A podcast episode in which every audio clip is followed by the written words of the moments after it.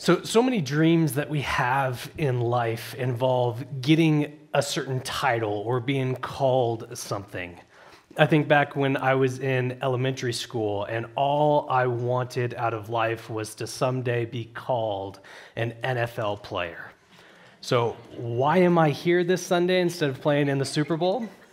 Well, I quickly discovered that to be called an NFL player, to have that title, you needed to be good at football.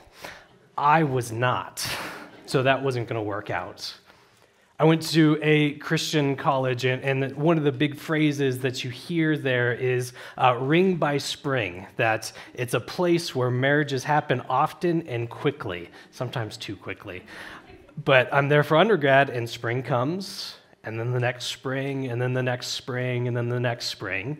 And then I go to seminary and springs keep passing. I go to seminary again and springs are passing. And, and all the while, it's when do I get to be called someone's husband? Emily and I got married um, by a spring, uh, coincidentally. And uh, finally, was I able to be called someone's husband? But I, I found something out. And, and as Justin said, we were at this marriage conference this past weekend. Calvary sent a lot of folks down there. And I realized that as a husband, someone who's called that, there's some things that I'm supposed to do. Uh, I, I heard that Emily has needs and wants. I had no idea. Did you, did you know that that's the thing? So, to be called someone's husband means that there's things that I'm supposed to do. I mentioned going to uh, this, this schooling uh, with the hopes of one day being called a pastor. Was at a church in California where I had that title, got called out here to Calvary just over a year ago. And there's some things that I have to do if I want to keep being called pastor. What, despite what you might think, I don't just sit around all day here. I stand around, it's better for your posture when we are called something, when we have a title, there are things that we have to do. And I bring all this up because we're starting a new series this morning, a series in the book of James that will carry us up to the start of summer. And James is written to people who would call themselves Christians. That is their title. But what is it that they're actually supposed to do? What is it that Christians do? To not just have that in name or in title only, but what do Christians do? And as you walk through the book of James, you see uh, all kinds of instructions as to what it is that these people are supposed to do. What do we do when there's so much travesty in this world? What do we do when we are faced with injustice? How do we respond to people who are different than us? How do we respond to people in general? How do we wait patiently until Jesus comes and makes all things new? How should I act when every part of me just wants to build myself up to, to feed into my selfishness? And James, as we will see as we go through the series, addresses these and, and so many more things to these people who would call themselves Christians. What then are they supposed to do? Excited for this series. Uh, one, a little bit of instruction about how we will be doing this series is uh, we're doing a, uh, what we call a mark it up. So, uh, this is a time that we normally pass out the scripture journals, and you might have noticed that as you walked in, you didn't receive these. These are little booklets that have the text of scripture and some room on there to circle things, to underline things, to make connections, to see what it is that the words are saying. Uh, and, and, I don't know if you've come across this or anything, but uh, shipping has been getting more and more delayed. Uh, and so the scripture journals are supposed to be here tomorrow, which is of no help to us today. So we'll, we'll still be marking it up, uh, looking at what these words are saying then and how uh, they impact our lives now. And the reason why we do a series like this is we take the, the Bible very seriously. We, we want to go passage by passage, idea by idea, not skipping over the parts that are difficult or uh, not ignoring the things that are inconvenient for us, but we want to see what is it that God said then and how that influences how we live now. And with that, we don't just think that the ideas of the Bible are inspired or the Word of God. We think the very words themselves are important. So that's why we want to pause. We want to look at what is being said here. How are these ideas connected to actually mark up the text of Scripture so we can get a better understanding of what it is that God's saying.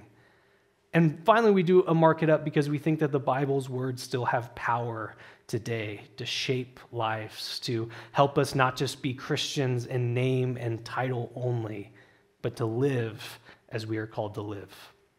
So, with all that kind of set up, grab a pen. You can mark up your Bible if you're comfortable with that. I'm going to hold off until I get the scripture journal myself, but, but we'll, we'll still do it as I mark it up, just not quite as, as formal as, as we would in a mark it up. So, grab a pen, grab your Bible, and let's jump into it. James chapter 1, verse 1. I can think of no better place to start than that. So let's get in the text. James chapter 1, verse 1. It says this James. Okay, we're going to stop right there. Look, I said we'd get into the text. I didn't say how far we'd get into the text, okay? But this first word gives us an important detail. It gives us an important bit of backstory to this letter. It is written by James. That's great. Now, who's James? So, as you read through the New Testament, we'll come across, by my count, six or so men named James. And what we can tell from, from evidence at the time and what the church has held historically is that this is James, the half brother of Jesus, son of Mary and Joseph. And this James pops up quite a bit throughout the New Testament. I think of John chapter 7, where Jesus is mocked by his brothers. James would have been included in that. And the passage tells us quite clearly that they did not believe him, they did not believe Jesus. I think of Mark chapter 3, where, where Jesus is speaking, and his family, which James would have been included in, came up to him to uh, stop him, to remove him from there. And, and this is a direct quote because they thought he was out of his mind. And Jesus looks at the crowd and he says something that would have been so offensive at the time. He says, Those who do the will of God are my brothers and my sisters and my mother. And then we see a tremendous transformation in the life of James. He goes from disbelief to, to being called not even a true brother of him, despite being a physical brother of him, to believing, to following after Jesus, to being the key leader of the church in Jerusalem. If you can think of any more significant church at the time, I, I'm not sure that we could. Jerusalem was such an important church, and James is leading there. He goes from disbelief to following him so closely. He, he writes things in this letter that sound so similar to what we hear from Jesus. In James chapter 1, verse 22, he, he encourages us to not just be hearers of the word, but to be doers of the word. Isn't that just like what Jesus said? Those who do the will of God are my mothers and my sisters and my brothers. He becomes truly like a brother of Jesus going from disbelief to calling himself, look at what he calls himself in, in James chapter 1, verse 1. He says, a servant. A servant of whom? Well, he's a servant of God, as, as any good Jewish boy would have been, but he is the servant of the Lord Jesus Christ as well. The very Jesus that he denied, that he didn't believe in, he is now calling himself a servant of him. He doesn't say, James, brother of Jesus, so you better listen to what I have to say. He doesn't say, James, oh, you got three years with him? Well, I had a childhood with him. Who do you think knows him better? He doesn't say, James, key leader of the church in Jerusalem. He doesn't do anything to draw attention to his status or his place in this family because his spiritual connection to Jesus is so much more important than his physical connection to Jesus. This title, that of servant, is the most significant. Follower, servant of Jesus. That is who he is. That is who writes this letter. Now, who is it written to? Well, we have that as well in our passage to the 12 tribes in the dispersion. Greetings. So, when we hear this word dispersion, we could probably put together a little bit about what that means. So, people who are dispersed, spread out. But this is a very weighted word. that when a certain group would hear the word dispersion, they would have a very clear understanding of what it means. So if I said the phrase Super Bowl, uh, we all think about the game that's being played today, not the, the best object to eat cereal out of. It has a weighted understanding to it that's built in. When we say dispersion to the Greek or uh, to the Jewish audience, that would mean Jewish people and then eventually Jewish Christians who are spread out in a non-Jewish area. So Jewish Christians spread out in a non-Jewish area. So to recap what we hear about the background, James, half brother of Jesus, who is the leader of the Jewish Christian church in Jerusalem, is writing to Jewish Christians spread throughout the world. These are people who know the gospel. These are people who are following after Jesus. These are people who would call themselves by the title of servant of God and the Lord Jesus Christ as well. And James is writing to them to show them how do they live. With that title being called that, how are they to respond? What is it that Christians do? Then in James chapter 1, verses 2 through 4, we have that first piece. What is it that Christians do? Well, here is the first bit of instruction that James gives. Let me read for us this passage. It says, Count it all joy, my brothers, when you meet trials of various kinds. For you know that the testing of your faith produces steadfastness, and let steadfastness have its full effect, that you may be perfect and complete, lacking in nothing. Let's go back to that first word, count. Another word, or other translations use this as consider. Uh, we can understand this as think of it as all joy when you face these kinds of trials. Have that be your mindset. Let that be what you are thinking about, that it is joy. I talked about how James is, is writing to help us be doers of the word, not just hearers of it, uh, of showing what is it that Christians are supposed to do once they're called that. And as a result, there are more imperatives, more commands in the book of James per word than any other book in the New Testament. Lots of commands throughout it. And here we have the first one count it all joy. James is commanding us to think this way when we come to difficulty. Well, how can we do that? We'll keep coming back to this because we're tracing the argument throughout, but how do we think about this? It's that we see something being produced, we see a result that is greater than these difficulties. It's like this. So consider it all joy when you go to an elementary musical recital. Uh, consider it all joy when your child is rehearsing the recorder and doing the same three bars out of key over and over and over and over. Now, why would we consider that joy? Because it's exceptional music? Oh, gosh, no, not at all but it's a way of expression that your child may never have experienced before. It's possibly awakening a new love. Your, your, child is producing something, and, and even if it doesn't look beautiful to others, this is your child who has done that, and, and that's something wonderful. So, as you see this thing being produced, it is well worth the trickle of blood that's coming out of your ear.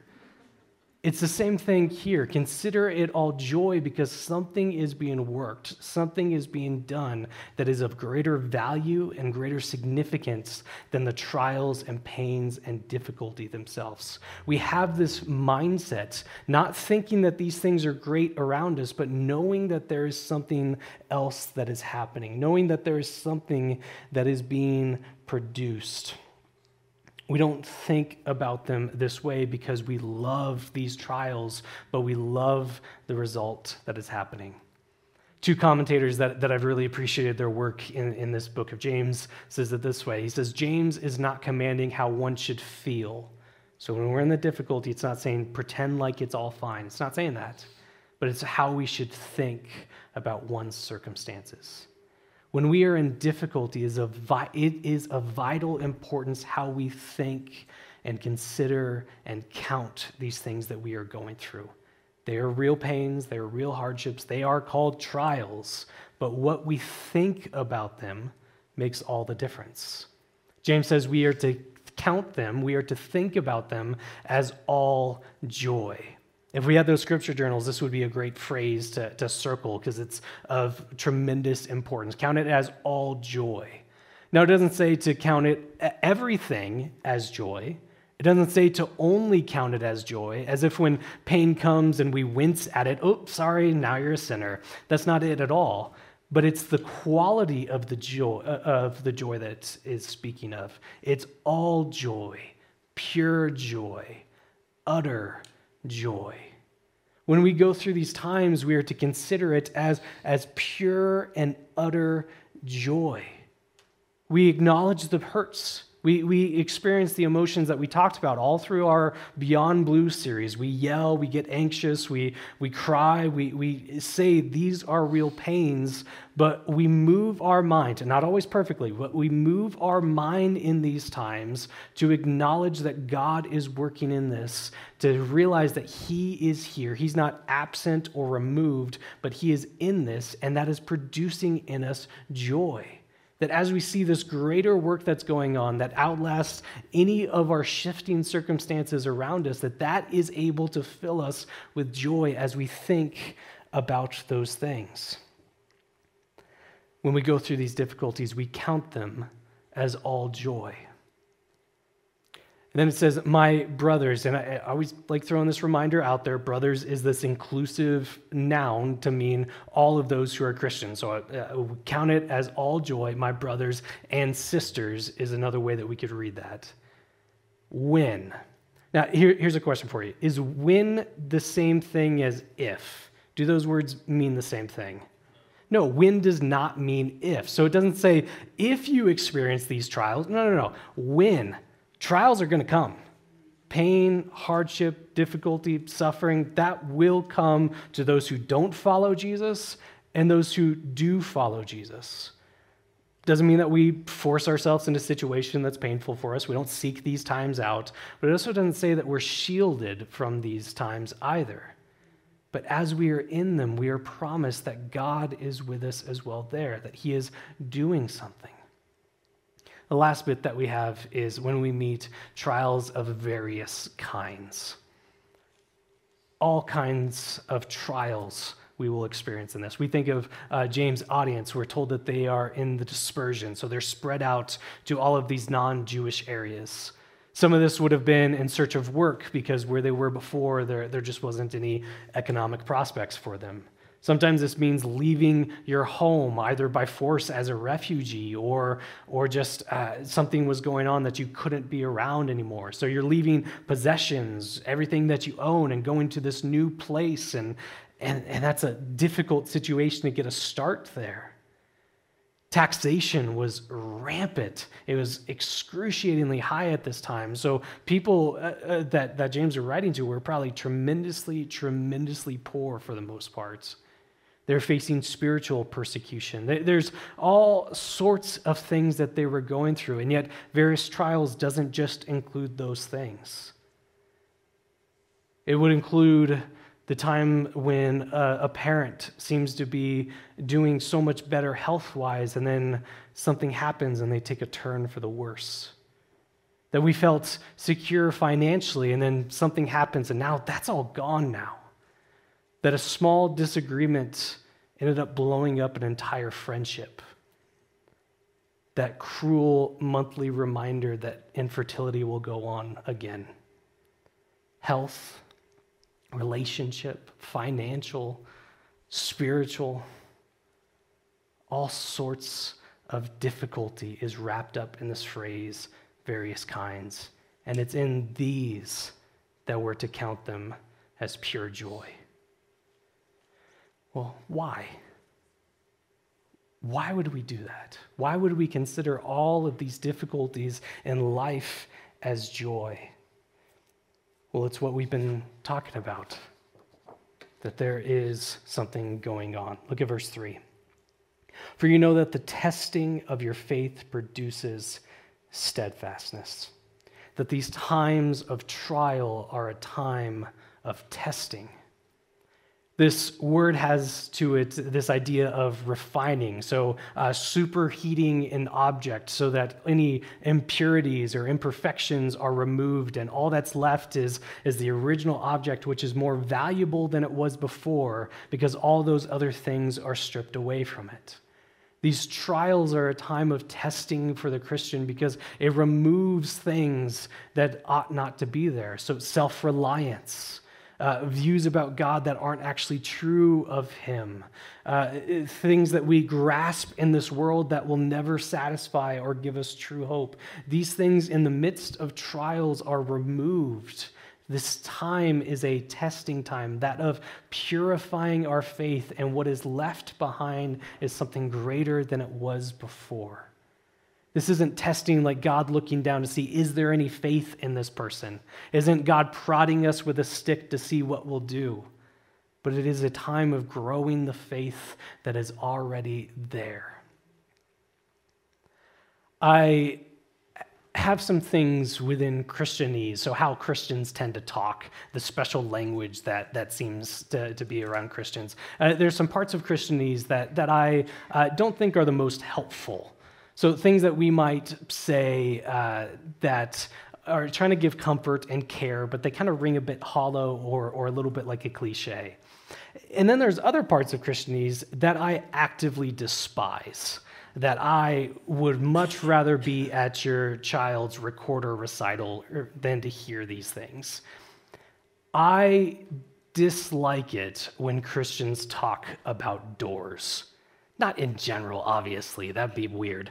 But I mean more the phrases that we have to uh, indicate what we think God's will might be. So uh, there's the sentence uh, when God closes a door, he opens a window, which certainly can be true that, that uh, it means so when one plan uh, fails, God provides another avenue for us. That certainly does happen on occasion. There's other times to, where we say, God closed that door. So uh, we have thought that this was the direction that we were going, but then uh, we faced some difficulty, which, which seems to be telling us that God didn't want us to do this. Uh, here, here's my question, though. So a door got shut. Did we try knocking on it? Did we sit and wait for the door to be open? Did we stop what we think God was calling us to because it just stopped being easy? I, am mocking this a little bit, but I hope I'm not being cruel because it's a correction to me as well. Certainly, God does provide a different avenue than we could have ever imagined. Certainly, God does uh, graciously stop us from going down routes that wouldn't have been the best for us. But more often than not, it's in the times that we are faced with the difficulty, when it feels like a door is shut, that that is the time when God is testing that He is growing our faith, that as we are waiting and waiting and waiting on that door to be opened, as we are uh, trying to discern where is it that God is taking us, it's not a sign that, oh, God didn't want me to do this.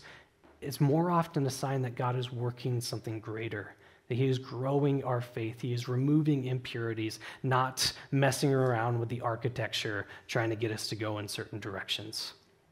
Because it's in these times of difficulty and trial of various kinds that God is producing something. And what is it that He is producing in these times of testing? It is producing steadfastness. Another word for this could be endurance or. Um, uh, I forgot what the other one was. Uh, yeah, yeah, that'll work. Uh, not everyone heard it, so I will try to say it. So, uh, producing endurance, uh, steadfastness, um, perseverance is a good one, the ability to continue in this. So the, the testing is producing something, and it's seeing that the product that is being produced is greater than the trial that we're going through. That the end result is of more significance and value than the temporary pain and hardship and suffering. Like many people, Emily and I have been watching a lot of the Winter Olympics going on. And uh, as I'm seeing these, these top athletes in the entire world do tremendous acts that show their, their giftedness and skill and the uh, the results of their hard work and efforts uh, from the inactivity of my couch, uh, I, I had a thought pop in my head of when do you think the last time they had a burger was? Because going through the Olympics, there, there's so much that is sacrificed. Oftentimes, it's, it's committing yourself fully to a sport from a young age where there's no real room for interaction outside of that sport. Your relationships are formed there, not really anywhere else. Your, your, your commitment and your time is filled with the sport of practice, of competitions. It's sacrificing things. It's eating healthy. So you're not having burgers. You're, you're eating so much that's healthy to the point where it doesn't really seem healthy anymore.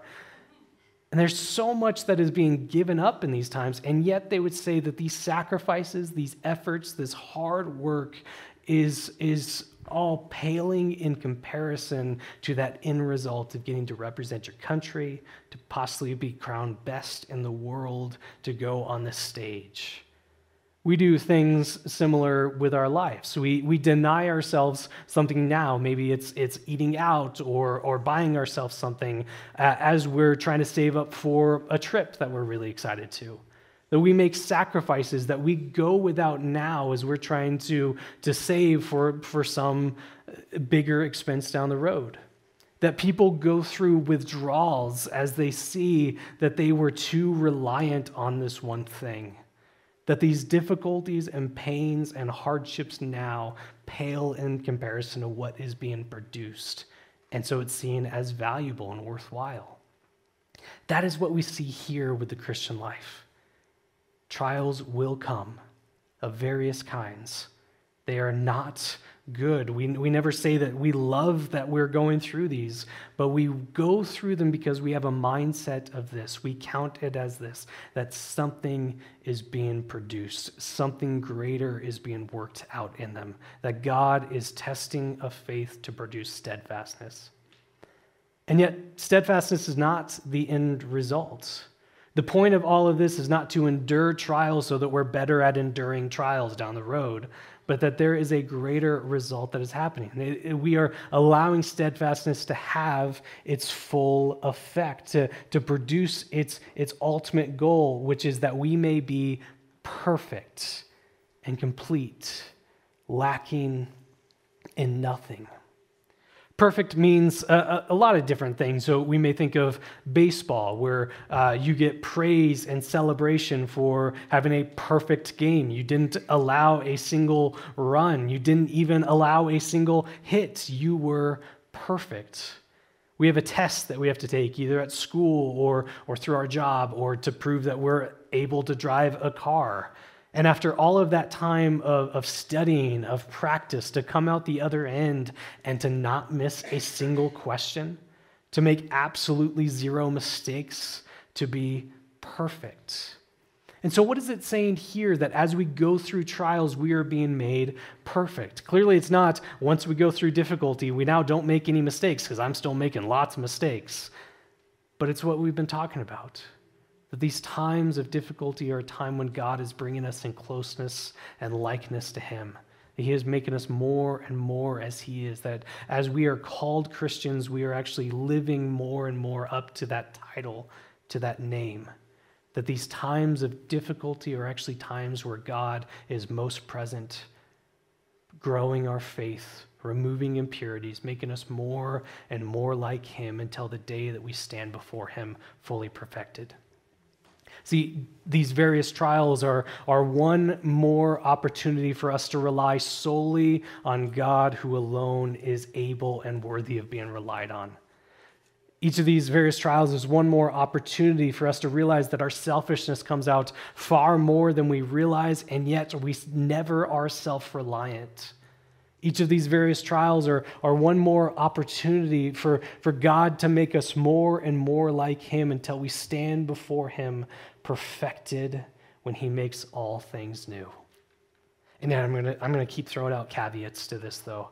It doesn't say anything about how we're to only react with joy, that Christians somehow avoid some of these hardships, that, uh, that uh, things, things are totally going fine, and so we just have to pretend all of that. It doesn't say anything about that. But it says everything about our God who is with us in the midst of the difficulties of life. All that life throws at us, He is with us, growing us to be in closeness and likeness to Him.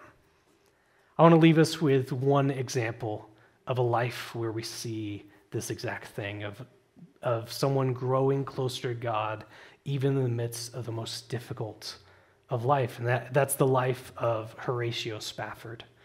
So, Horatio Spafford looked like he had a perfect life. He was a very successful lawyer. He was happily married to Anna, um, four daughters, a son everything was going really well for him, even ministry wise. He, he was working alongside D.L. Moody, saw lots of people coming to faith in mid 1800 Chicago, even helped start a church in the region and, and was seeing God work through that there. And then just about everything that could go wrong in someone's life went wrong in Horatio Spafford's life. It started when his son died of scarlet fever. And then he, uh, the, the saying goes, uh, real estate's always a, a, smart investment. So he took a vast majority of his wealth and, and he put it into property. And, and things were fine until the Great Chicago Fire of 1871, where he lost all of it. But despite being financially destitute and, and really struggling, he still wanted to help with the ministry that D.L. Moody was doing. And, and Moody was going over to Europe, so he and his family were going to go and travel and support however they could. He, he got delayed trying to, trying to deal with some of the financial stuff after the fire, so he sent his family ahead of him to meet them in Europe. Along the way, another vessel collided with the ship that was carrying his family. Anna survived all four of his daughters died. When Anna eventually got to land, she was able to send him a telegraph, and it just said two words saved, alone. Consider that pure joy. You've got to be kidding me. That is too much for one to bear, too much for God to ask. And yet we see the truth of this passage that in the midst of the worst that God, uh, that life throws at us, that God is there working and growing, bringing us closer to Him. Never saying things are fine, never saying this is okay, but it's the mindset that God is in the midst of this working with us, not leaving us alone, growing us to be closer in, to Him. So eventually, Spafford was able to get on a ship. He was going to join just his wife.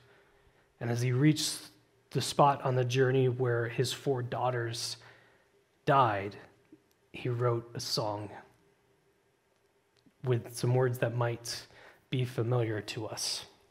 He wrote these words right by where his daughters died. He said, When peace like a river attendeth my way, when sorrows like sea billows roll, whatever my lot thou hast taught me to say, it is well, it is well with my soul.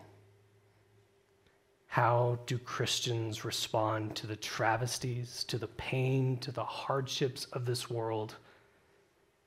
Well, we don't say it is well with this world, because it's not. But we say it is well with my soul. Let me pray for us. Father, we are so grateful that you do not leave us on our own, that there is so much hardship and hurt and pain in this world, and yet we know it's not purposeless. We know that this is a broken place that we constantly choose to go against you, that we pray for things to be restored and made new again, and we are so grateful that that is the future and the truth, and that gives us hope. And yet, until that day comes, we see that even in the midst of evil, even in the midst of hurts, even in the midst of pain, that you are working. You're bringing us closer to you. You're making us more and more like you until the day we stand before you, made fully perfect.